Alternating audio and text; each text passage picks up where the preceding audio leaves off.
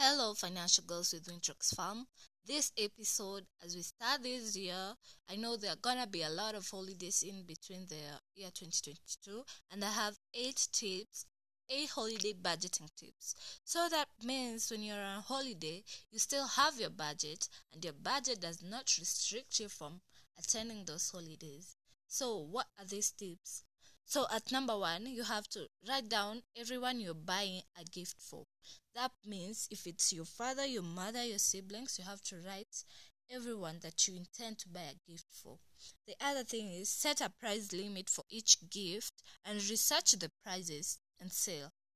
Number three, start shopping early to avoid crowds and to reduce the pressure of spending outside your budget.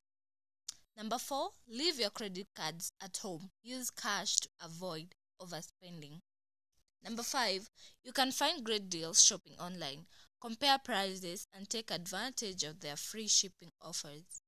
Number six, consider homemade gifts which are easier on your budget and will be more meaningful and memorable.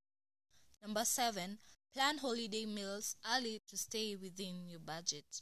And the last one, compare prices for airfares and hotel rates to make sure you get the best deals. So that means even if you're on a budget, you can still attend those celebrations and enjoy yourself.